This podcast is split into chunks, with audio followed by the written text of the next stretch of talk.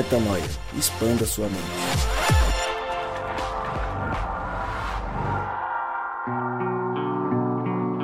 Está no ar mais um podcast Metanoia e você é muitíssimo bem-vindo ao podcast Metanoia número 176, 176. E como eu sempre digo, meu nome é Lucas Vilches e estamos juntos nessa caminhada. Lembrando você que toda terça-feira um novo episódio é lançado e você pode acessar todos os nossos conteúdos lá no nosso site portalmetanoia.com. Mais rápido do que nunca, porque hoje mais do que as outras vezes, né, Gabriel Zambianco? Precisamos acelerar o processo para que a gente tenha tempo suficiente para apresentar as pessoas que aqui estão conosco e para dar voz e vez a eles. Mas eu começo com você, Gabriel Zambianco. Você tá na paz? Boa noite, tô bem, tô bonzinho, tô bonzão. Gostaria de mandar um abraço pra geral e é isso aí mesmo. Você tá mais Jogo forte, rápido. Ah, são seus olhos, meu Então tá querido bom. Lucas. não? Rodrigo Maciel. Eu, sei, eu, eu percebi que o, que o Gabriel entendeu o recado, hein, Lucas? Do que? Do que? Entendeu o recado? Ele foi, ele foi objetivo, ele não fez nenhuma propaganda, aquela do, do biorritmo, né, das academias. É que ele já, não fez cons- nada. ele já conseguiu tanta coisa aqui Já com a conseguiu, gente Então, que ele tá satisfeito, né? É um cara em paz. 2019 dele é um 2019 satisfeito. Tô bem, tô bem. E eu vou seguir o exemplo dele e dizer: estou muito feliz de estar aqui mais uma vez, hoje com dois convidados muito especiais, amigos nossos e pessoas que a gente tem como referência na caminhada espiritual. Boa. É, a gente falou no final de 2018 que a gente começaria a trazer convidados. Não que a gente não é, nunca havia é, convidado pessoas, mas com mais frequência a gente colocaria pessoas para falar porque as pessoas cansaram um pouco da nossa voz. Cansaram do Gabriel fazendo piada, do Rodrigo com as mesmas coisas, três coisas toda vez. Aí a gente trouxe umas, umas meninas para alegrar nosso ambiente. A gente vai trazendo uns convidados diferentes e hoje Gabriel, fale pela última vez, que depois que eu apresentar e começar o tema, eu sei que você não vai falar mais. Então, Uh, dá um adeus coisa. aí pra galera. Não, antes de, de dar o adeus, eu gostaria de dizer que foram selecionados os e-mails. Dessa vez foi pelo Rodrigo, que ali vestido de Xuxa jogou todos pra cima e pegou dois. Pegou, pegou e quem? vieram os nomes. Quais são os nomes? Joab Santos, grande Joab. Eu vou, eu vou ler é, um pouco do seu currículo, porque o seu e o do nosso outro convidado, nosso querido amigo Irã, vale a pena. O do Gabriel não tem muito o que falar. O de vocês a gente tem que colocar aqui. É, o nem- Joab- Nem, tem o que falar, não, né? Nem tem. que não tem. Exatamente. Não tem como, né? Exatamente. Um pouco- Nasceu e, E tá, tá, aqui, tá É, gravando o podcast. nasceu. O Joab ele é bacharel em teologia pela Faculdade Teológica Batista de São Paulo. Tá no último semestre de licenciatura em filosofia pela PUC de São Paulo. Foi professor ou é professor? Foi professor ou é professor? Sou. Professor no curso de Teologia, Vida e Missão da Igreja Batista da Água Branca desde 2014. Toca projetos sociais e no terceiro setor. Trabalhou 10 anos como pastor na Igreja Batista de Água Branca. Em 2016, fez um trabalho legal, foi para o Oriente Médio, lá para a Jordânia. Lá ele liderou algumas ações de acolhimento, socorro a refugiados sírios e iraquianos. A gente podia falar da biografia do Joab para ele trazer as experiências dele, mas resolvemos falar de um tema denso, bíblico. Joab, brincadeiras à parte, sinta-se em casa. Obrigado. Obrigado pelo, por ter aceito o nosso convite e é uma alegria tremenda ter você aqui com a gente, viu? Para mim é uma honra, estou muito contente pelo convite do Rodrigo. Espero poder atender as expectativas aí da galera que ouve. Com certeza absoluta. E ao lado dele, ele, Irã Jacobini, também formado em teologia pela Faculdade Adventista de Teologia, 2002. Faz tempo, hein, Irã? Tá me chamando de velho na cara. Não, não, tô só, tô só falando que faz tempo. E fez especialização em teologia bíblica em 2010. 2012 foi para Londres. Lá ele trabalhou junto com a Igreja Adventista de Wimbledon. Wimbledon eu só conhecia até então as quadras, exatamente. Fui para lá para visitar o, o complexo, mas não sabia. Tem uma Irã, igreja muito incrível lá. você já esteve com a gente, mas faz muito tempo que você não vem. Muita Culpa do Rodrigo que não te convidou? culpa do Rodrigo, culpa sua, né? Ah, culpa minha. tá bom. Seja muito bem-vindo. Vamos nessa. A gente resolveu trazer é, uma série profundamente bíblica, não que as outras que a gente converse não sejam, mas essa a gente vai mergulhar de cabeça no texto. Vamos falar sobre Apocalipse, o que para muita gente é apavorante, mas vamos entrar e trazer toda a parte teórica, toda a parte prática, muito focado nas sete cartas escritas no começo do, do livro de Apocalipse. É, ali, sete cartas vão fazer sete temas, sete episódios. um breve, uma breve introdu- introdução. Jesus escreve sete cartas através de João em Pátimos para sete igrejas, igrejas da Ásia. Essas sete igrejas representam perfis de igreja e com certeza podem claramente ser traçadas como paralelos com a nossa realidade. Tem o histórico, tem a nossa realidade e é lá que a gente vai chegar antes de entrar lá. Hoje, obviamente, a gente começa com a primeira carta à igreja de Éfeso. É, eu vou ler é, o trecho de Apocalipse, lá em Apocalipse 2, de 1 a 7, e a gente começa a conversar. Escreve ao anjo da igreja de Éfeso. Isto diz aquele que tem na sua destra as sete estrelas, que anda no meio dos sete castiçais de ouro. Conheço as tuas obras, e o teu trabalho, e a tua paciência, e que não podes sofrer os maus, e puseste à prova os que dizem ser apóstolos, e não são, e tu os achaste mentirosos, e sofreste e tens paciência, e trabalhaste pelo, seu, pelo meu nome, e não te cansaste. Tenho, porém, contra ti que deixaste o teu primeiro amor. Lembra-te, pois, de onde caíste, e arrependete, e pratica as primeiras obras. Quando não, brevemente a ti verei, e tirarei do seu lugar o teu castiçal, e se não te arrependeres. Tens, porém, isto, que odeias as obras dos Nicolaitas, as quais eu também odeio. Quem tem ouvidos, ouça o que o Espírito diz às igrejas.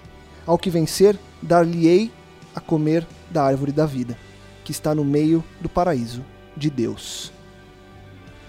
De modo geral, antes de entrar profundamente nessa carta, Irã, Joabe, qual que é o objetivo dessas cartas? Começar com você, Joabe. Começar comigo? Tá bom. Na minha leitura, eu entendo que o objetivo principal das cartas é, foi que Jesus está falando com João especificamente sobre aquele momento que aquelas igrejas estão vivendo. A gente já está numa, talvez na segunda ou terceira geração de cristãos pós-Paulo. né? Os problemas são parecidos com as igrejas das cartas paulinas, mas são muito específicos e em contextos, eu diria assim, muito mais metropolitanos. Tá? É, a relação daquelas igrejas, daqueles cristãos com as cidades onde eles estavam, determinou muito do que eles ouviram. Porque a gente não pode esquecer de uma coisa básica em relação ao texto bíblico, é que a Bíblia sempre é Deus descendo muitos degraus para chegar na gente. Então, quando a gente diz assim, ah, mas Deus falou sobre com, com essa ou aquela comunidade por, sobre questões assim tão práticas, é, é óbvio, porque a revelação é Deus descendo, não é que Deus está trazendo algo totalmente novo ou totalmente é, inacessível. Na verdade, na minha compreensão, ele está sempre falando sobre as questões práticas das relações humanas, da relação do homem com Deus, da relação do homem com a criação. Ah, Então, basicamente, no meu entender, o objetivo é, primordial das cartas é fortalecer aqueles cristãos que estão vivendo momentos muito específicos, como perseguição, e, ao mesmo tempo, que esse é o nosso grande desafio, né? como é que a gente passa esse, é, esse ato histórico, esse tempo histórico que já se passou e como a gente interpreta o que foi dito para os primeiros ouvintes e traz para a gente. E, e aí eu acho que entra então, é, Joab, uma dúvida que eu, que eu ouço das pessoas ao meu redor quando É. para para estudar o texto bíblico num geral, e acho que Apocalipse é mais precisamente, quando que a gente sabe que certas é, palavras, que certas determinações, que certas orientações não são simplesmente para aquele tempo. Porque tem coisas que vão acabar sendo muito direcionadas ao tempo em que foi escrito, outras várias só de maneira muito mais profética, e também outras várias, como talvez seja esse trecho do, do texto, de maneira é, dupla, tanto no, Aham. no período histórico como de forma profética. Como que a gente identifica isso? E aí, depois entrando mais especificamente no texto, aí o Eran pode somar com a gente também, como é que nesse texto a gente tira esses elementos para olhar e falar, ok, eu consigo aplicar isso, sem entrar na aplicação, que a gente vai entrar daqui a pouco, mas eu consigo entrar numa aplicação nos meus dias de hoje.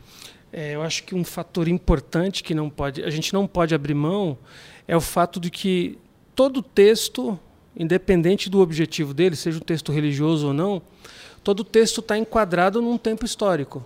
É, você não pode esperar, por exemplo, que um cara ah, nas, nos primeiros anos do, da década de 1910 falasse sobre internet. Perfeito. Certo? Então eu acho que esse é um fator é, que vai interferir na nossa aplicação do texto. né? Então, entender os elementos que o autor usou para se comunicar com os seus ouvintes ajuda muito a gente a não viajar na maionese, como diz o outro. Uhum. Então, assim, considerando o Apocalipse, basicamente, eh, não é à toa que está dito Apocalipse de João. Porque você tem vários outros apocalipse, apocalipses. A literatura apocalíptica é uma literatura farta no Oriente Médio do primeiro século, especialmente entre os judeus. Inclusive textos que não entraram no nosso, no, no nosso cânon tem vários textos apo- apocalípticos. Então, acho que o ponto básico é: peraí, o que esse texto ou o que esse autor tentou dizer para o grupo que o ouvia? Quais são os elementos que ele usou? É, o que significa dizer que um texto apocalíptico usa símbolos, usa profecia, mas não é só profecia? O termo Apocalipse não abarca tudo o que é o livro. Se você olhar para Apocalipse e pensar que é só profecia futura, você violenta o texto. Então eu acho que entender. ah, a- hum, eu não diria a mente do autor, que seria um negócio quase psicográfico, mas tentar entender a maneira como esses autores bíblicos trabalham ajuda demais. E na minha mente, isso é um passo de fé. Porque você tem que confiar de que tudo, todo esse processo foi guardado e que você pode acessá-lo, que é o Uhum. que a gente tenta fazer como pastor, como teólogo. Né? Legal. Irã. Só, só queria dizer que o termo revelation, no caso da. Talvez faça mais sentido um pouco, né? Revelação Talvez. faça mais sentido. Talvez a tradução ali pro, pro português, Exato. eu não sei em que momento se perdeu, foi Sim. tratado de Apocalipse, mas é revelação como um todo. No sentido maior, é isso aí. Isso aí. Eu tenho umas ideias aqui em relação ao livro do Apocalipse quando a gente vai estudar, né? Só compartilhar uns insights com vocês aí. O Joab estava falando da, da literatura, da estrutura do livro, né? Se apocalíptica, ou no caso, ser revelativa. A gente tem que considerar que isso é um estilo literário Estilo também. literário também, né? sem É um dúvida. estilo literário que tem as suas características, como no português a gente tem o barroco, o classicismo, Exato. é, o hebreu naquele tempo, a, a cultura do Oriente Médio em geral, é, tinha alguns estilos literários e o Apocalipse ele é rico em figuras, imagens, símbolos. É importante a gente entender que ela, ela tem que ser tratada de uma maneira diferente. Ela não é uma narrativa qualquer, não é uma poesia qualquer. É uma, é uma literatura mais específica que demanda um pouco mais de energia e gasto de tempo para se, se absorver alguma coisa sob- é, do que o autor está propondo. E um outro aspecto importante que eu acho que a gente tem que considerar quando a gente está tratando de, desse tipo de literatura são as referências nas quais os autores se baseiam. Sem dúvida. É, e aqui tem um ponto muito, muito crucial para o entendimento do livro, porque quando a gente vai estudar é, esse livro, na igreja cristã, mais ou menos, ele é entendido como um livro profético, e de fato ele é, né, em muitos aspectos, tem muita profecia aqui dentro, e tende-se a fazer aquela interpretação clássica. A gente está sempre tentando encontrar um significado para tudo, uma interpretação para tudo, um resultado Exato. direto para tudo, né? E isso é importante porque é, a questão interpretativa ela tem dois, dois nuances que, se a gente não considerar no estudo do livro, ou de qualquer livro em si, a gente pode correr o risco de cometer erros graves. Né? Um deles é a questão do autor e a questão do leitor. Né? Porque cada um tem uma história de vida, tem uma bagagem, tem pressuposições específicas. É, aqui nós estamos em cinco pessoas e eu tenho certeza que se os cinco ler, ler, ler o mesmo texto, a gente vai tirar conclusões diferentes do mesmo texto, porque a gente está falando da perspectiva do leitor. A nossa história de vida ela serve como uma lente no entendimento do texto. Né? O mesmo processo acontece com o autor e com os leitores do tempo dele. Né? Uhum. Ele também tem uma história de vida, ele também tem as pressuposições que ele está propondo. Né? Então a gente conseguir encontrar o equilíbrio entre aquilo que o autor propõe e aquilo que é a, a forma como nós lemos e entendemos com base nos nossos referenciais, talvez seja uma das chaves mais importantes. Sim. Porque ao longo da história cristã, não faltaram poucas pessoas que propuseram interpretações a- a- ao livro do Apocalipse. Eu posso falar no meio adventista alguns nomes. Uriah Smith foi um cara que propôs uma interpretação. Né? Araçaí de Mello propõe outra interpretação. O Edwin Till propõe, o professor da também propõe outra interpretação. Tem vários aí. Recentemente o Ducan, né, um outro muito famoso no Adventismo é, é o, o Mervyn Maxwell. Todos eles estão tentando explicar as- o significado das profecias, o significado dos símbolos. E quando você vai comparar a literatura desses autores, a gente percebe que eles concordam em muitas coisas e discordam em algumas coisas.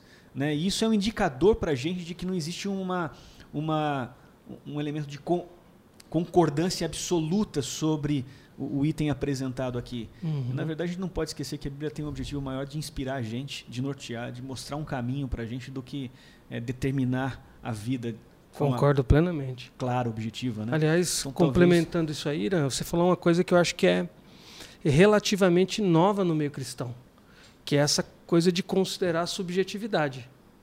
Quer dizer, o Rodrigo está lendo Apocalipse, mas ele é um sujeito histórico. Ou seja, isso vai interferir na leitura dele. Você é, é- basta a gente ouvir como as pessoas se referem ao Apocalipse.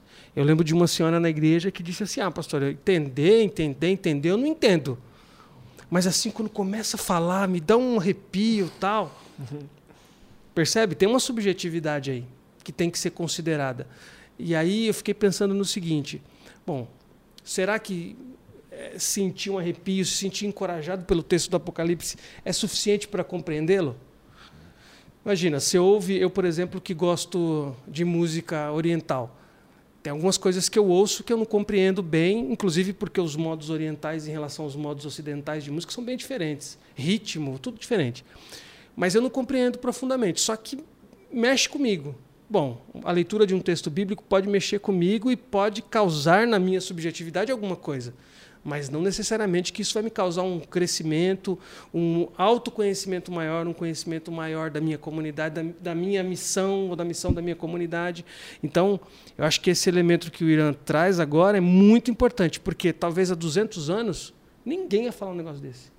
Ah, do que está dito, está dito, irmão. Você está discutindo com o João, apóstolo. Você está de brincadeira. Entendeu? Você está discutindo com Paulo? Quem é você para discutir com Paulo? Então, i- isso é um.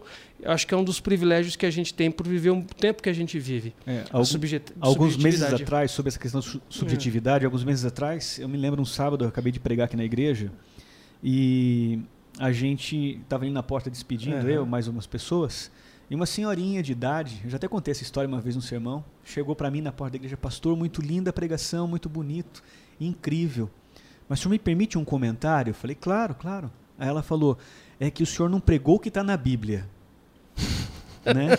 É, a Bíblia diz diferente o que o senhor estava dizendo. É evidente que, na verdade, o que ela estava querendo dizer é que a forma como ela entendia o texto bíblico É diferia da forma como eu apresentei o mesmo texto bíblico. Essa questão da subjetividade é muito comum. Né? E se a gente não souber lidar com ela, é, não compreender que a, a religião ela é feita um pouco do texto bíblico, mas um pouco da nossa experiência Exatamente. de vida, a gente corre o risco de se tornar muito, até mesmo, me fugiu a palavra agora, Religioso, né? seria- fanático, religioso, né? Boa. Concordo. E, e- e aí eu queria. Vocês deram o ganho. Vocês trouxeram essas histórias de pessoas que, ouvindo, trouxeram percepções e lendo, trouxeram percepções. E acho que é importante. E eu pedi pro, pro Gabriel aqui para ele se preparar para uma pergunta. Eu falei que era o adeus dele lá no começo, mas não foi. É, vocês têm uma visão. E o Rodrigo também, porque o Rodrigo fez. Terminou já o mestrado, né, Rô? É, É então monstro, tem, tem estudado também bastante. E aí estamos eu e o Gabriel mais como os é, que ouvem vocês falando. E eu acho legal, Gabriel, e a minha pergunta é porque eu acho que grande parte de quem escuta o Metanoia é, olha o Apocalipse mais como a gente olha, talvez, do que como vocês que têm o conhecimento que vocês têm, o estudo que vocês têm por trás, e isso faz toda a diferença. Como pessoa histórica, como o Sim. Job falou. Como pessoa histórica, Gabriel, quando você olha um texto como esse, um, sete cartas como essa, ainda estamos é, iniciando a série, né? O que, que você enxerga? É, você consegue de cara aplicar isso no dia a dia? Você acha que é uma coisa que a gente vai tirar aqui é, pra- pro- durante essa série para entender como fazer o Apocalipse ser algo prático? Porque no fim das contas tem de novo a carga de conhecimento, o como a gente enxerga, o como a gente está disposto a ouvir novas, novas ideias para aplicar novamente, enfim. Aí que tá, né, cara? Porque no começo, quando a gente tava planejando aqui, eu até comentei com o Lucas, falei, cara, Não vou. não vou, vai. Porque eu tenho uma.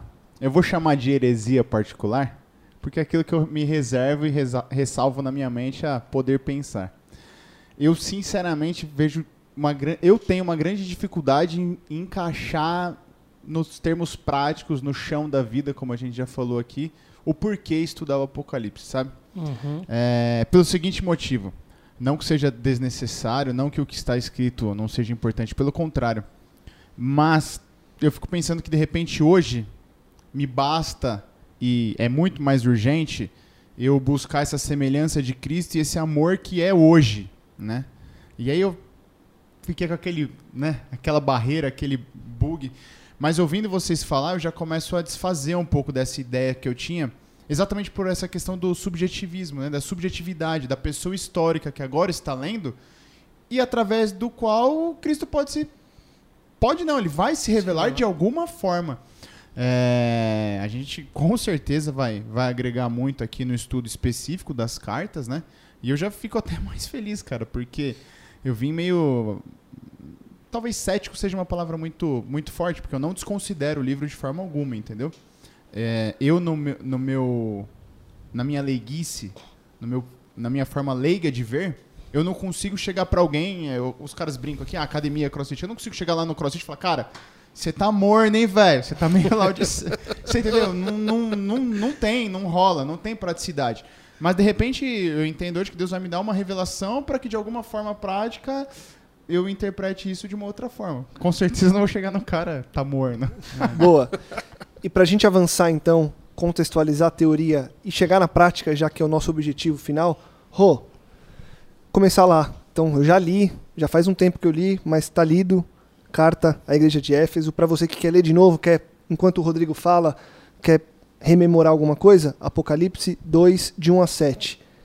O que, que tem nessa carta, Rô? É, acho que vale até falar da estrutura, que tem uma estrutura padrão dentro dessas cartas, do, é, essas cartas ali no Apocalipse. É, existe ali uma coisa de reprovação, uma coisa de elogio, enfim. acho que vale a apelo. gente. Um apelo. Acho que vale a gente citar essa estrutura e o que, que especificamente a carta a Éfeso traz para que a gente já consiga, o mais rápido possível, dentro da explanação de vocês, trazer para a prática, para o Gabriel sair daqui praticando lá no crossfit dele. Eu, a- eu acho que eu- a primeira coisa que eu queria citar, além de tudo isso que já foi falado, né, toda carta tem ali uma, uma- um elogio, uma reprovação e eventualmente até um certo apelo né, para aquela igreja, para aquela comunidade de fé. Eu queria falar também da perspectiva eh, de, uma de uma interpretação que me parece muito bonita e faz bastante sentido, que é uma interpretação do ponto de vista histórico quando ela fala que a igreja de Éfeso, que é essa primeira igreja que a gente citou aqui em Apocalipse 2, é, ela é a igreja da era da, da pureza apostólica. É a era A onde se primitiva. buscava, né? A igreja primitiva, onde se buscava a pureza daquela mensagem inicial, que ela fosse preservada e não fosse é, sujada com o paganismo da época. Né? E nem com o extremo judaísmo de um lado e nem com o paganismo grego do outro. Né? Então todos os toda a, o, tanto que o elogio que ele coloca aqui em Apocalipse 2:2, por exemplo, ele diz assim: "Eu conheço as tuas obras, ou seja, eu conheço o seu trabalho, tanto no teu labor quanto na tua perseverança, e que não podem suportar homens maus, e que puseste à prova os que a si mesmos se declaravam apóstolos e não são, e achaste neles mentirosos", né? Ou seja, é uma igreja que se dedicou a, a colocar à prova alguns caras que se chamavam como apóstolos, e o Cristo que manda João escrever ali, ele, ele faz um elogio a essa igreja pela, pelo esforço que ela, que ela tinha em, em não somente não eh, permitir a presença de, de, de homens maus no meio da comunidade, mas também na perspectiva, e quando a gente está falando de homens maus, né, a gente está falando de homens eh, pecadores, né, porque está falando de homens que praticam de maneira veemente a maldade, e ele está falando também daqueles que se julgavam apóstolos e que no começo da mensagem, é como era tão importante, Jesus já tinha ascendido aos céus e era importante preservar aquela, aquele testemunho da ressurreição, porque o que, o que era muito chave para os, os, os apóstolos eram aqueles que conseguiram ver Cristo depois de ressurreto. Então esses conseguiram manter uma pureza maior ali naquele trato.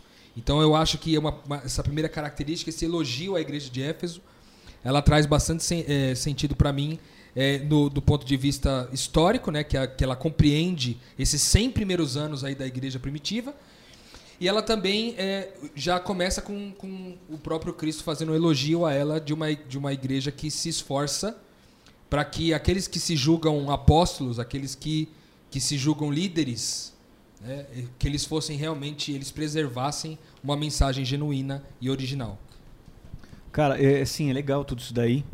E eu concordo com você. Eu queria dar uma ênfase num, num aspecto importante. Você tem perseverado, verso 3, e suportado os sofrimentos por causa do meu nome. É, aqui existe uma- uma- um conceito que às vezes a gente não, não considera, o nome de Deus. Né? Eles estão lutando para preservar o nome de Deus. Isso reporta muito ao Antigo Testamento. Por exemplo, Ezequiel capítulo 20, quando o profeta Ezequiel vai descrever rapidamente ali toda a ascensão e queda da nação de Israel e a forma como Deus trata lá no Egito, lá no deserto e lá na terra prometida, é, Deus fala assim: Eu fui até vocês, dei os meus decretos, as minhas leis, e vocês os abandonaram. E eu quis destruir vocês, mas por amor ao meu nome, eu não destruí vocês. Né? Deus tem um zelo muito grande. Deus tem um zelo muito grande pelo seu nome. Né? O próprio mandamento, o ter- terceiro mandamento do decálogo ali, daquela lei, diz assim, olha, toma cuidado por, por onde vocês forem, vocês vão estar carregando o meu nome, então não, não tomem o meu nome em vão. Então, esse é um ponto muito importante aqui, porque isso aqui é um aspecto das, do livro do Apocalipse que a gente não compreende, é a conexão que ele tem com o Antigo Testamento. É um- pra- praticamente, a gente vai encontrar nuances do Antigo Testamento o tempo inteiro. E talvez a maior dificuldade Antigo Testamento o tempo inteiro, né? É, e talvez a maior dificuldade que a gente tem para entender é isso, porque a gente não, não consegue com- compreender as pressuposições que o autor está colocando. É, deixa eu fazer um parênteses sobre essa questão da pressuposição. Eu sei que a gente já entrou no tema, na temática de Éfeso, mas é, o livro do Apocalipse não começa no capítulo 2. As cartas começam no 2. Tem o capítulo 1 Exatamente, um o antes. capítulo 1 é E no capítulo 1, ele, o autor está lançando algumas bases. Ele identifica quem é a fonte reveladora, ele descreve o Cristo, ele descreve a si próprio, ele descreve algo importante sobre essa relação de Deus e o propósito pelo qual Deus é, tá, tá, tá escrevendo ou revelando essas informações, né? Não é Deus que está escrevendo, que está escrevendo é João, né? Está revelando essas informações. Um, um, um texto que eu acho que valeria a pena a gente dar uma olhada é o que acontece no verso 6. Na verdade, eu acho que é verso 5 e verso 6 do capítulo 1. É, diz assim aqui no meu, na, na minha Bíblia. Ele nos ama e nos libertou dos nossos pecados, por meio do seu sangue, e nos constituiu reino de sacerdotes, para servir ao seu Deus e Pai. Olha que interessante. É, apesar desse texto ser uma variante, mas os comentaristas geralmente adotam essa variante como, como parte integrante do texto, né? É, ele cita aqui o processo que ele nos libertou dos nossos pecados e nos é, através do seu sangue e nos constituiu o reino de É sacerdotes. capítulo 1 isso que você está falando. Estou falando né? capítulo 1. Ah, tá. Capítulo 1. Isso aqui, evidentemente, está fazendo uma conexão profunda com, com o processo do Êxodo, onde Deus liberta através do sangue e o constitui como reino de sacerdotes. Êxodo 19. Vocês serão para mim uma nação santa e um reino de sacerdotes. Então, é, a gente tem que entender que toda a temática que o livro do Apocalipse vai trabalhar, ela está conectada a um propósito ao qual Deus espera que a sua igreja viva sobre a terra. Independente do tempo e da região onde aquela, quer que ela esteja, existe um propósito. E, e o que a gente encontra na primeira carta é, é o alinhamento com esse propósito. Éfeso está alinhado em parte com esse propósito, mas em partes também, Éfeso não está tão alinhado assim, porque é, na hora que vem o apelo, né, diz assim: arrependa-se e pratique as obras que praticava no princípio. Ou seja, quando essa carta é dada, a igreja de Éfeso já não praticava mais aquelas obras das quais ela acabou de ser elogiada. É uma igreja que viveu um primeiro amor, mas abandonou um primeiro amor, está entrando num processo de distanciamento do propósito de Deus. Que aí vale a pena explorar um pouquinho mais de reino de sacerdote. Eu sei que aqui no Metanoia tem vários podcasts falando sobre essa questão de reino de sacerdote, né? Quem quiser, eu não sei os números, mas tem que dar uma procurada aí, né, de sacerdócio. Mas o propósito eu acho que sempre é esse, em todo o texto, né? Essa carta está falando um pouquinho desse propósito, de viver o propósito e de perder esse propósito. Você falou de um assunto importante, eu queria perguntar para vocês, aí o Jobs puder responder para a gente. Esse, quando, ela- quando essa reprovação que Jesus faz aí para essa igreja de Éfeso, é, eu tenho, porém, contra ti que você abandonou o primeiro amor.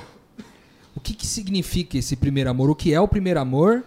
e, e, e por que que essa igreja abandonou o primeiro amor? Eu queria voltar um passo antes, Rodrigo. Tudo bem? Fica à vontade. Complementando um pouco do, do que o Irã falou, mas lembrando o seguinte: essa Éfeso aqui é a, a mesma que Paulo passou por lá e de onde provavelmente ele escreveu a carta aos Efésios.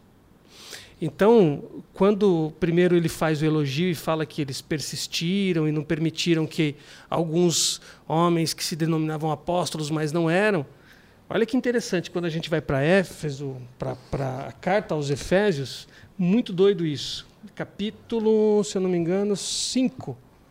Deixa eu ver isso. Capítulo 5, versículo 6. É, o Paulo está começando a entrar naquela questão mais prática. O texto aos Efésios é bem teológico, né?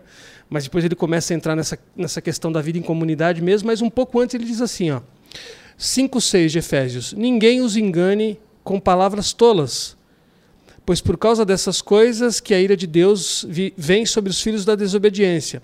Não participem com eles dessas coisas, e aí você vai entender o seguinte: que a reprovação que Jesus faz a essa igreja tem a ver, primeiro ele aprova porque eles conseguiram eliminar do meio deles aquela galera que se comportava como ah, apóstolo e profeta e não era. Então eles foram firmes nessa questão.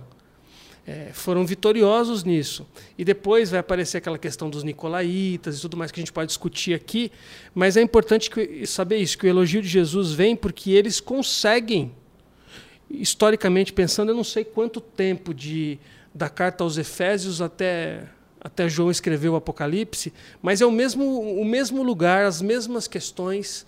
É, eles estão lidando, por exemplo, com uma galera ah, gnosticista que acredita que Jesus é Deus, mas só por um tempo. Quando Jesus vai para a cruz, a divindade abandona ele. Isso tem implicações sérias para a leitura do Apocalipse, porque imagina uma comunidade que está sendo perseguida e está diante da morte o tempo todo, vai confiar num Deus que deixou o filho dele morrer lá e tirou a divindade dele? Entende isso? Então tem uma aplicação muito prática, mas voltando à questão do elogio, eu acho que eles acertaram e Jesus está dizendo isso. Mas quando chega o abandono, e, e eu acho muito forte Jesus dizer isso, né? Porque Jesus podia ter dito assim: ah, cara, vocês esqueceram do primeiro amor. Não, está dizendo que eles abandonaram o primeiro amor. É Eu quase que proposital, né? O abandono. não, é, é, e, é e, e Jesus é enfático. É, vocês abandonaram. E até onde eu sei, inclusive ol- olhando para a carta aos Efésios, é, esse abandono tem a ver com eles terem id- crescido muito, atuado muito. Não sei se vocês lembram disso, mas esse lugar aqui é aquele lugar onde os caras começam a se converter e eles fazem aquela grande queima de livros de esoterismo e, e a galera começa a gritar por horas, grande é a Diana dos Efésios. É a mesma igreja. Ou seja, eles foram inclusive um, um celeiro missionário. Só que aí chega um momento que aí a crítica de Jesus aparece dizendo: Mas vocês esqueceram dos- do, primeiro amor. Na minha interpretação, ou pelo menos que eu tenho visto dos, dos teólogos, dos caras é, que se aprofundam no texto, é que eles se esqueceram das coisas mais simples, não só da, da relação da vida comunitária, mas como se esqueceram de dar atenção para essa caminhada devocional. Não sei se vocês lembram, mas é aqui na carta aos Efésios vai aparecer aquela frase clássica: Desperta, tu que dormes e tal, e Cri- Cristo te esclarecerá. Por quê? Porque eles perderam na caminhada a coisa que na minha, na minha concepção é importante, que você de um lado tem essa atuação no mundo, essa atuação eh, missionária, essa atuação social, e um outro lado você não pode perder o olhar para a tua caminhada pessoal com Deus. A questão devocional, pura e simplesmente. E até onde eu entendo,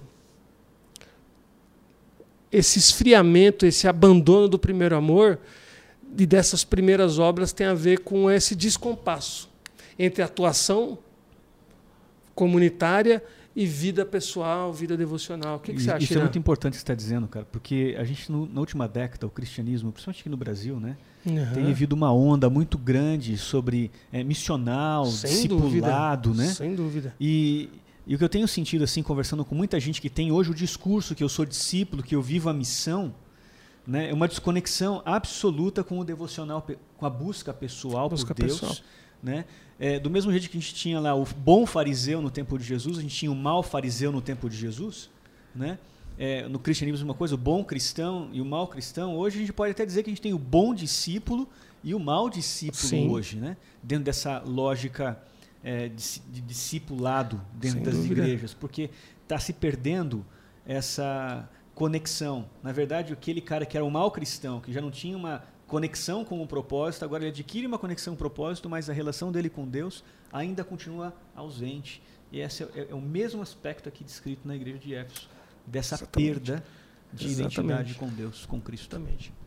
Vocês acham que toda essa dureza que a igreja de Éfeso teve para poder lidar com esses falsos profetas e falsos apóstolos, talvez tenha sido um mecanismo, uma operação que facilitou esse distanciamento do primeiro amor?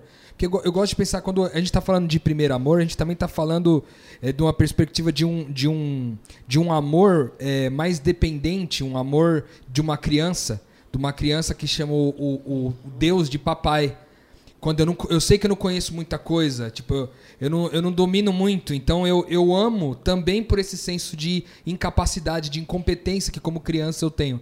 Vocês acham que com, com, com todo o esforço teológico, talvez eles precisaram fazer para manter pura a doutrina dos apóstolos, isso também foi um fator que contribuiu para esfriar o amor, o primeiro amor desses, desses discípulos? É uma pergunta, nem é uma, uma afirmação, não. É mais para entender se vocês pensam da mesma forma. É, o que eu penso é assim, é, qualquer pessoa idealista sofre. Exatamente. Qualquer pessoa que vive e luta por um ideal sofre. Aquela pessoa que é carreirista, que está preocupado em, em, em ganhar, ter sucesso, reconhecimento, essa pessoa ela gerencia melhor as coisas. Mas o cara que é idealista, ele está disposto a entregar a vida por algo. E esse é um caminho de pedra, é um caminho estreito, é uma Uhum. porta estreita que tem que passar. E muita gente suporta isso, porque tem essa conexão com Deus, tem a vida cheia do Espírito, então suporta o caminho estreito. Mas muita gente que está envolvida no movimento, que está ali porque é, é- é um momento que está acontecendo dentro da igreja, dentro daquela comunidade, né? mas não tem uma conexão com Deus profunda, acaba não suportando. E talvez é, esse ponto pode ser justamente o ponto de afastamento de muitos, né? não de todos, de muitos. Né? O Cristo, que era o Cristo, vivia por um ideal, né? a sua missão, Uhum. E a gente sabe que o caminho dele não foi um caminho fácil. Foi Os sim. discípulos, os primeiros discípulos que viviam pela missão, o caminho não foi fácil. Né? Então eu, acredito que esse é um ponto decisivo. Toda pessoa que quer levantar a bandeira do evangelho, ela tem que ter consciência que o caminho é estreito, a porta é estreita, o caminho é de pedra. E, e- e só é possível superar esse caminho com conexão profunda com Deus. E e eu diria ainda mais o seguinte, que eu não sei se isso aconteceu objetivamente com esses irmãos, mas a gente olhando De fora, de fora, né, e milênios depois a gente pode fazer essa essa essa constatação. Mas uma coisa é verdade, como o Irã disse, pensando na nossa prática cristã hoje, isso é fatal, cara, porque pensa o seguinte: é, eu, por exemplo, sou um cara que estou sempre envolvido com a igreja da perspectiva da missão, pensando missão pelo viés latino-americano. Qual é a tendência? Que você encontre muitas referências para basear o teu trabalho missional e sem perceber você vai se esquecendo dessa base comum que foi para eles e que é para a gente, que é o seguinte: é, o cristianismo não é individual, ele é pessoal. Jesus não confunde esse Joab aqui com qualquer outro Joab que exista. Ou seja, tem uma conversa que é minha com Deus que eu tenho que preservar, que eu tenho que cuidar. É, o Ariovaldo Ramos diz uma coisa que eu acho que é, é, é muito simples, como a maioria das coisas que o Ari diz, mas muito profunda. Qualquer cristão que esquece da sua vida devocional, de cultivar a sua vida devocional, abre espaço para que Satanás se finque as garras nele. Você perde a percepção, cara. Falando de mim, que sou um cara que estou sempre metido nos livros, eu não abro mão, cara, de começar meu dia começar, inclusive, antes do meu estudo, eu tenho que ter meu tempo devocional. Eu não estou fazendo pergunta nenhuma, eu não estou é, lendo outra versão, não estou procurando. Não, tô, eu vou lá e leio o texto como uma criança lê o texto, eu oro, falo, Senhor, me protege aqui, porque esse negócio pode me enganar, eu posso achar que sei mais do que o Espírito, entende? Posso achar que eu sou mais santo que Deus. Então eu acho que é exatamente isso que está colocado aqui. Pelo seguinte ainda, Rodrigo, vou voltar de novo em Efésios. Não sei se vocês lembram que é exatamente no capítulo 5 que o Paulo vai dizer assim, ó, vocês encham-se do Espírito. E aí ele dá uma listinha. Ele dá um itinerário, cara, para você, para qualquer comunidade entender como é que se enche do Espírito. Olha que, que interessante, ó. Não se embriaguem com vinho que leva à libertinagem. Ele está fazendo essa oposição, esse paralelismo que é clássico na mente hebraica, né? Então, não fica bêbado, mané. Ao contrário disso, encha-se do espírito. Porque quando você fica bêbado, você perde o controle. Quando você fica cheio do espírito, você não perde o controle. Essa é a lógica. Como é que você fica cheio do espírito? Ó, você falem entre vocês com salmos e hinos e cânticos espirituais. Cantem e louvem de coração ao Senhor. Deem graças constantemente a Deus por todas as coisas, em nome do Senhor Jesus Cristo. E sujeitem-se uns aos outros por temor a Cristo tem um itinerário para a vida espiritual aqui, tanto pessoal como comunitária. Então, quando a crítica de Jesus chega para a igreja de Éfeso, é porque eles acertaram quando colocaram os falsos apóstolos para correr. Mas eles não deram atenção às coisas mais básicas e que são que sustentam a, a fé cristã, né? que sustentam a nossa caminhada. Deixa eu dar uma, uma complementada nisso, nessa ideia do abandono do seu primeiro amor, né? É, a gente está vivendo dois mil anos distantes do, do, da época que esse texto foi escrito, numa sociedade altamente politeísta. Desculpa, poligâmica. né, onde o homem casava com mais de uma mulher. Exatamente. E é importante essa figura porque o próprio livro do Apocalipse vai usar a simbologia do casamento da noiva, como sendo da noiva, como sendo uma relação entre a igreja e Deus, né? E essa ideia do abandono no primeiro amor, muita gente interpreta isso. Tem muitas formas de entender e interpretar, né? Sim. né? Não é uma questão de certo ou errado, é uma questão de apenas uma escolha Exato. daquilo que você quer entender. Mas o abandono do primeiro amor como um enfraquecimento da fé, um enfraquecimento da paixão. Uhum. Mas num contexto onde um homem se casava com duas, três, quatro mulheres, o abandono do primeiro amor é o abandono daquela primeira, mulher, primeira mulher Aquela primeira pessoa que foi a mulher que constituiu a vida dele. Isso aí. Né? E isso tem um, um, sentido muito profundo dentro do contexto do livro, onde a igreja vai ser descrita como sendo a esposa, né? ou a noiva é, de Deus nesse processo. Exatamente. Então, aqui não é apenas um enfraquecimento uhum. do amor ou daquela primeira paixão, mas é uma substituição desse tipo de amor e aí a gente fica numa saia bem justa, porque na perspectiva do evangelho, a gente não vai avançar muito nisso, né? É evidente. É, existe o amor do reino e o amor do mundo, e talvez isso uhum. abra um leque aí para a gente discutir um pouquinho mais se ele está sendo substituído, está sendo substituído ou por outro evangelho, né? Ou por algum outro tipo de amor de outra qualidade, enfim. Acho que essa é uma. Eu achei lógica. interessante, eu tenho um, uma charge que eu vi hoje até postei nas minhas redes sociais de, um, de, uma pessoa que eu sigo, que eu gosto bastante.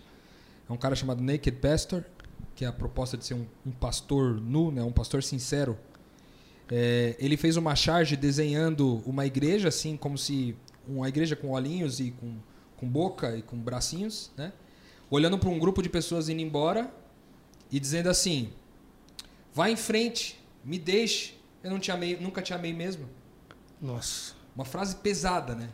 E eu acho que talvez tenha um, tem, tem um pouco a ver é, com isso que a gente está falando. Uma igreja que se esquece do primeiro amor também é aquela igreja que se esquece dessas pessoas que amaram ela primeiro, nessa proposta que o, que o Irã acabou de trazer para a gente. Né? De algum momento essas pessoas entraram nessa comunidade e amaram essa comunidade, mas essa comunidade depois veio a se esquecer desse primeiro amor dessas pessoas que vieram. E quando elas foram embora, falaram assim, ah, nunca te amei nunca mesmo. Nunca te amei. Ao ponto de ele, ó, quando você diz eu nunca te amei, significa que de fato você abandonou o primeiro amor ou se esqueceu completamente dele. O Irã trouxe essa figura e olha que eu lembrei, cara. Maravilhoso o que você falou, cara. Jeremias 2,2, né? A palavra do Senhor veio a mim. Vá proclamar aos ouvidos de Jerusalém. Eu me lembro da sua felicidade quando você era jovem, como noiva. Você me amava e me seguia pelo deserto e por uma terra não semeada. e agora você não faz mais isso. Cara, você me amava e me seguia, Seguia pelo, pelo deserto. deserto. Essa frase é muito forte, entendeu? A Você respeito fez do lembrar do amor. Êxodo agora há pouco, lembra? É isso aí, Né? cara. Não é isso que a gente tá falando, de às vezes esse primeiro amor ser essa, esse, essa, esse debruçar sobre Deus de uma forma que eu tô no deserto, eu não sei o que que Deus quer de mim aqui, não tem água, não tem comida, É. não tem nada, mas eu, eu simplesmente eu sigo, entendeu? É, Você Que não fica é, fazendo muita pergunta. é quase um, é quase um, é é uma, uma coisa é, quase que como um imã, né? É. Que pelo amor a gente acaba se sentindo atraído e levado pra onde quer. É meio que o mestre visceral, vá, né? cara. É meio, visceral, visceral, né? é um negócio. Faz sentido. Muito louco. E aí, não querendo é, interrompê-los, mas eu sei que vocês iriam longe aqui, é, se possível. É, mas eu queria tentar, não que os últimos 10 minutos já não tenham sido extremamente práticos, mas Só tem mais 10 minutos? não, que os Tá últimos bom. 10 não tenham sido, mas sim, temos no máximo mais uns 10 aí. É, mas se preciso, a gente, a gente tá aqui, vamos gravando.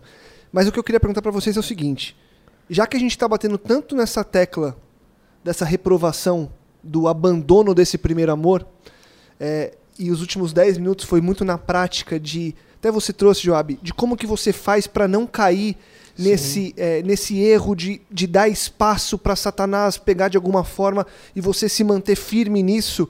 Eu acho que vale a pena a gente trazer de maneira prática o que, que a gente deixa de.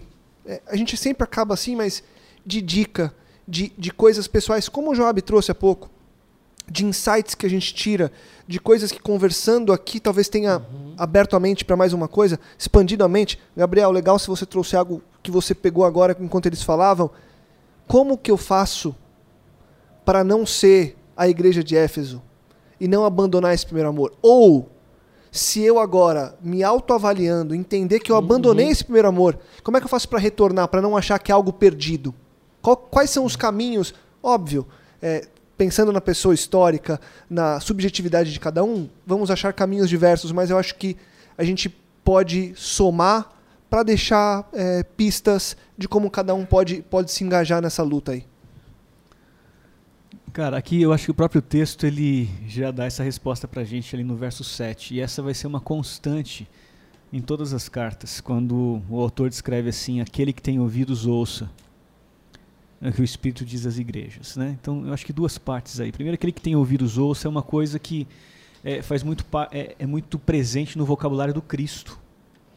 Você vai para os evangelhos, Mateus principalmente, se não me engano, em Mateus é, 11 vai ter essa declaração explícita quando Jesus fala assim: aquele que tem ouvidos, ouça. Né? Ou seja, está falando, está tentando provocar a gente para despertar. Olha, você tem ouvidos? Então, né, reflete sobre isso, considera tudo isso. Talvez esse é o caminho. E tem uma sobre essa questão do ouvido, também tem uma parábola de Jesus, que é a parábola do semeador. E no meio da parábola ele fala algo incrível sobre isso. Está lá em Mateus. É, os discípulos estavam perguntando para Jesus algumas coisas e ele diz assim, é, principalmente porque é, a razão de ele falar em parábolas, ele fala assim, é porque vendo eles não veem e ouvindo eles não ouvem nem entendem, né? E aí ele fala da- que isso era uma profecia é, de Isaías. Eu vou ler um pedacinho aqui, diz assim: ainda que estejam sempre ouvindo, nunca entenderão, ainda que estejam sempre vendo, jamais perceberão, pois o coração deste povo se tornou insensível e de má vontade. Ouviram com os ouvidos e fecharam os olhos. Se assim não fosse, poderiam ver com os olhos, ouvir com os ouvidos e entender com o coração e converter-se, e eu os curaria. Olha que incrível. E o que é legal na- no, no fechamento das cartas é que aquele que tem ouvidos, então, ouça, mas não é ouvir qualquer coisa. É, é que o Espírito diz.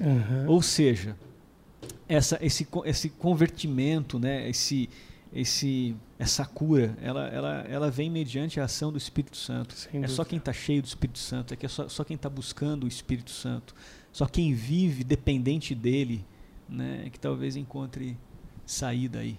Eu acho que essa é a, a chave de, de entendimento. aí. E aí que tá, né, cara? Você vê.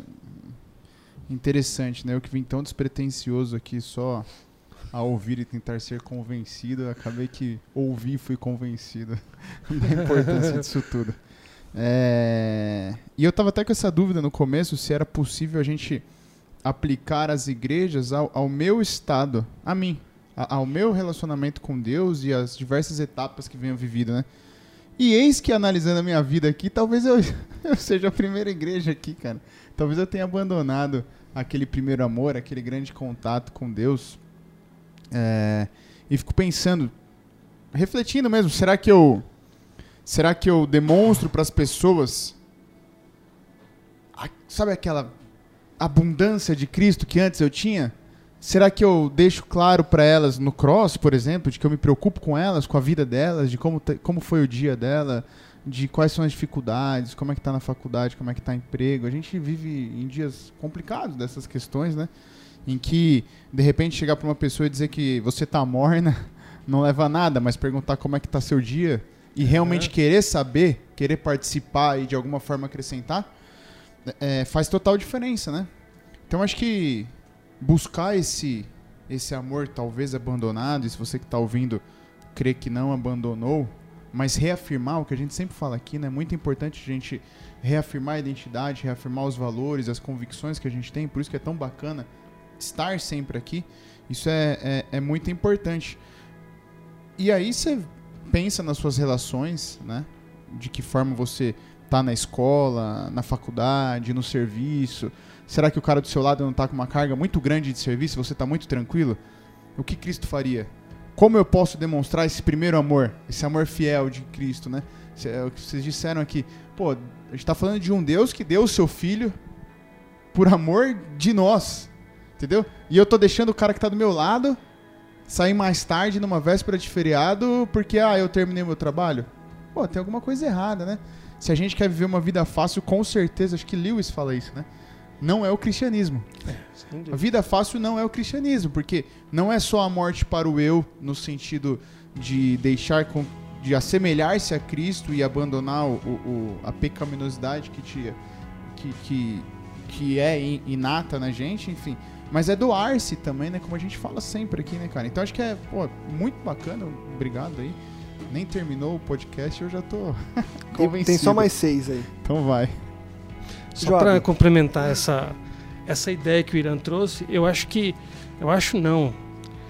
Isso é, é claro na Bíblia Sagrada inteira.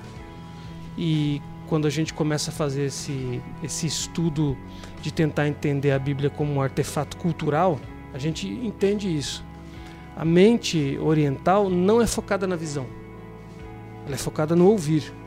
Nós ocidentais é que aprendemos pelo ver, tudo na Bíblia Sagrada sempre passa pela voz de Deus e por ouvir a Deus. Aqui, por exemplo, a gente tem essa profusão de símbolos porque tem um diálogo muito forte com o mundo greco-romano. Mas o texto começa dizendo que João estava num lugar e Deus começou a falar com ele. O versículo 10 do, do, do capítulo 1 é lindo demais. No dia do Senhor achei-me no espírito e ouvi por trás de mim uma voz forte, como de trombeta, e que dizia, e aí foi narrando para ele o que ele deveria fazer, e isso sempre se repete. Tudo que eu grifei aqui de azul, vocês podem ver aqui no meu texto, tem a ver com a voz de Deus. É um texto totalmente marcado por essa ideia de que Deus fala, como o Irã trouxe, Jesus está lançando essa parábola justamente por causa dessa ideia. O mundo oriental é focado no ouvido, não é no ver. Lembra do Shema de Deuteronômio 6? Ora, ouve Israel, não é hora ver. Pai Nosso. É ouvir, ouvir, ouvir. Usando essa figura que é típica do mundo oriental, a gente chega a essa conclusão de que é óbvio que o ver é importante para a nossa fé, mas a gente precisa criar ambientes é, e liturgias onde a gente possa ouvir a palavra de Deus para além do sermão. Os católicos, por exemplo, têm um negócio lindo chamado Lectio Divina. A Lectio Divina é uma leitura repetida três ou quatro vezes do mesmo texto bíblico que todo mundo ouve em silêncio e depois escreve uma oração respondendo ao texto. Não tem teologia, não tem. Entende? É, é, esse esforço por só ouvir, só ouvir e aí responder. Então, pensando de forma prática, as nossas nossos espaços têm que ter esse lugar de uma devocional que privilegia o ouvir, ao invés do falar ao invés do demonstrar, porque essa é a mente bíblica e, e tem tudo a ver. É, é óbvio que a gente vê, mas é muito mais óbvio que Deus fala com a gente através da voz, né? Sensacional. Respondendo essa pergunta que você fez aí também, Lucas, em relação a como não cair nesse mesmo vacilo de Éfeso, vamos dizer assim. Aham. Eu tava pensando aqui, cara, numa coisa, porque na- nessa tentativa de Éfeso de defender a defender a pureza da mensagem e pureza de tudo, talvez ela tenha se esquecido do seu papel principal, que era de fato pregar o evangelho, sabe? Porque você falou assim, como que eu não, eu não caio nesse erro de, de abandonar o primeiro amor? Olhando do ponto de vista bem prático pra minha vida hoje, eu acho que o, o que me mantém firme no primeiro amor é ver pessoas sendo eh, transformadas através de mim e apesar de mim todos os dias. Quando você vê alguém transformado e você participou do processo de transformação dessa pessoa, aquele primeiro amor que você tinha sentido lá atrás, que te transformou, ele respinga em você de novo, toda vez. Toda vez. Então, participar do processo acaba sendo. É, do processo que Deus está fazendo na vida das pessoas, de transformá-las, acaba sendo um- uma, uma, um grande. Uma grande. Um grande combustível, vamos dizer assim, para aquela faísca do primeiro amor que não pode acabar. E como que eu falo? Porque, no, no geral, a gente pode se ocupar demais com a operação Exato. eclesiástica, né?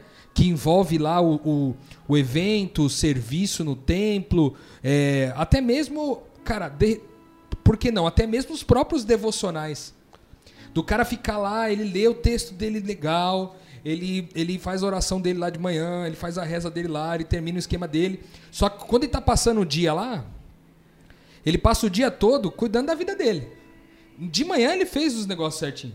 Mas o resto do dia ele só cuidou da vida dele. Ele não participou da transformação da vida de ninguém. E talvez ele esteja até respondendo os WhatsApp das reuniões das igre- da igreja, esteja colocando é, pilha nos, nos voluntários para os voluntários fazerem os trabalhos que tem que fazer no final de semana, mas trabalhar na transformação de gente mesmo, efetivamente, talvez ele não tenha trabalhado. Então, como falta esse respingo da, da, da transformação das pessoas, a- essa chama da gente também pode ser que ela vá apagando. Então, acho que um caminho bom para quem não quer viver o mesmo erro de Éfeso é é, pedir a Deus, inclusive, começar com uma oração nesse sentido, dizer, Deus me. É aquela que- coisa que a gente costuma dizer aqui, né, Lucas? Toca pra mim, né? Toca pra mim, deixa eu participar também daquilo que você tá fazendo com as pessoas do mundo. Porque enquanto eu tô participando do que o senhor tá fazendo, eu tô tocando de perto aquilo que o senhor é. Sensacional. Senhores, o tempo acabou. Tudo bem pra vocês? A gente volta semana que vem, a gente faz. Vamos fazer o seguinte: se sobraram reflexões, a gente começa o próximo episódio com as reflexões do final deste e a gente segue no próximo. Tudo bem pra vocês? Show de bola. Tranquilo? Então tá bom. Irã, Joab, sensacional ter vocês aqui. Com certeza, depois dessa participação, as pessoas vão pedir pra eles o quê? Morarem aqui com a gente. Porque foi muito bom ver vocês, de verdade. Obrigado. Deus seja louvado pelo conhecimento que vocês têm pra Amém, compartilhar. Nos vemos semana que vem juntos, certo? Rodrigão, tamo junto. Gabriel, tá vendo, Gabriel? Você até que falou bem. Parabéns, viu? Muito Obrigado. bom. Parabéns. Coisa Obrigado. fofa. E pra você, ficam essas mensagens, essas reflexões. E lembrando que vamos fazer uma série de sete capítulos. Esse foi apenas o primeiro. Então semana que vem a gente volta para falar mais sobre Apocalipse, falar mais sobre essas sete cartas e aquele final que eu sempre repito, compartilhe, divulgue e ajude que mais pessoas possam expandir a mente. Voltamos semana que vem com muito mais metanoia. Metanoia, expanda a sua mente.